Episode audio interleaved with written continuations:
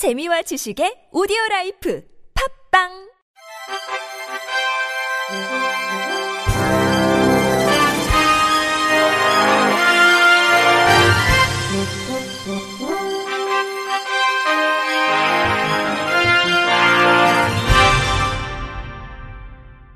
청취자 여러분 안녕하십니까? 9월 다섯째 주 주간 KBIC 뉴스입니다. 정보 소외계층의 정보 접근권을 보장하는 내용을 담은 전자서명법 일부 개정 법률안이 어제 국회 본회의를 통과했습니다. 현행법에 따르면 과학기술정보통신부 장관은 가입자 및 이용자의 권익 보호 대책 등의 사항이 포함된 전자 서명 업무 운영 기준을 정해 고시하도록 하고 있지만 운영 기준에는 장애인과 고령자 등의 접근성을 보장하는 규정이 마련되어 있지 않습니다. 실제 새로 출시된 일부 공동인증서 모바일 앱을 확인한 결과 대체 텍스트 등 장애인을 위한 접근성 지침을 준수하지 않아 음성 지원을 통해 이용해야 하는 시각장애인은 관련 앱을 사용할 수 없는 상황입니다.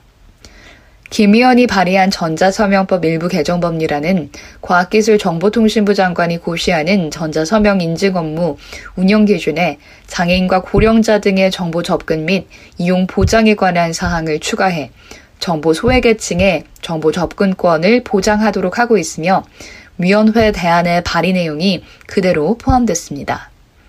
김예지 의원은 전자서명의 장애인 또한 비장애인과 동등한 접근권을 보장받을 수 있도록 법률안 통과 이후 시행 과정에서도 지속적인 관심을 기울이겠다라는 의지를 말했습니다.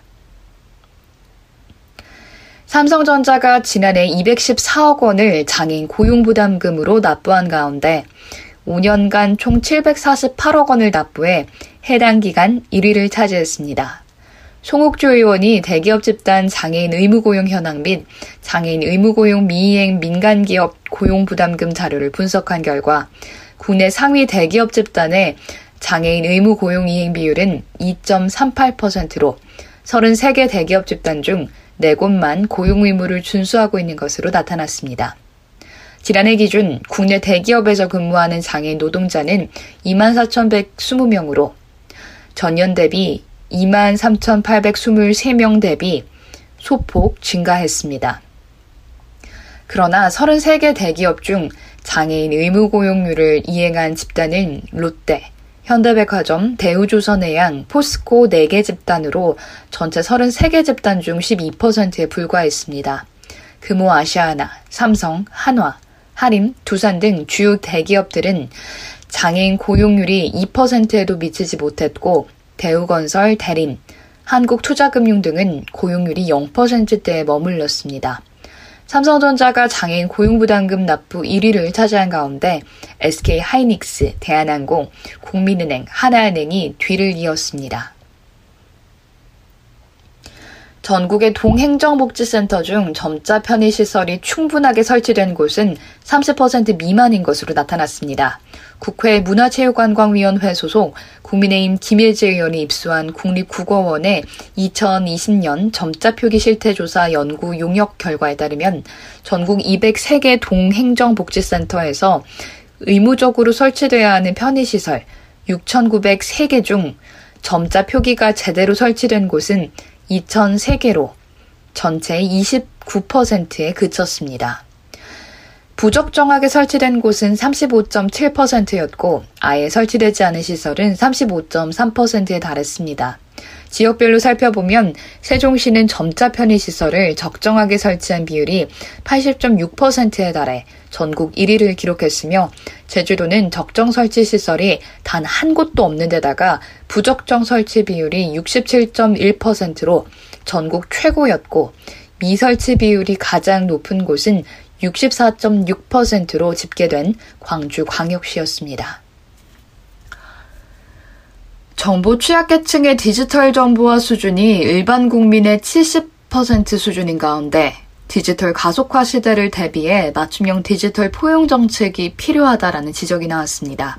과학기술정보방송통신위원회 소속 국민의힘 정의용 의원이 과학기술정보통신부로부터 제출받은 2020 디지털 정보 격차 실태 조사를 분석한 결과 4대 정보 취약계층인 장애인, 저소득층, 농어민, 고령층의 디지털 정보화 수준은 72.9%로 나타났습니다.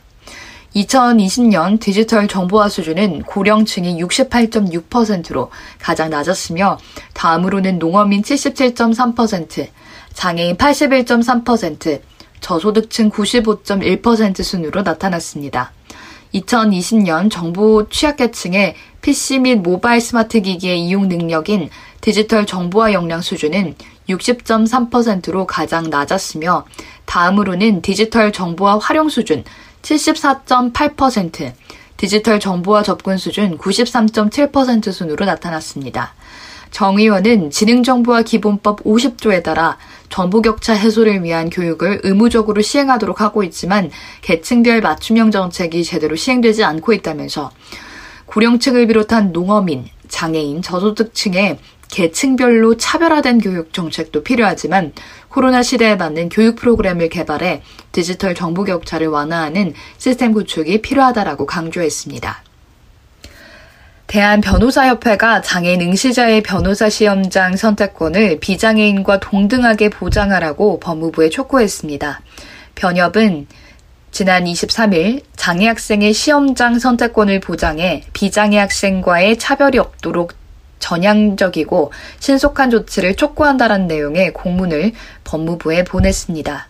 변협은 현재 장애인 응시자는 법무부가 관리 목적으로 하나의 학교에 몰아 시험장을 배정하고 있다면서 시각장애 학생의 경우 무작위 배정으로 길을 새로 익혀야 하거나 지방에 거주하는 학생은 숙소를 구하기 어려운 문제도 있다고 지적했습니다.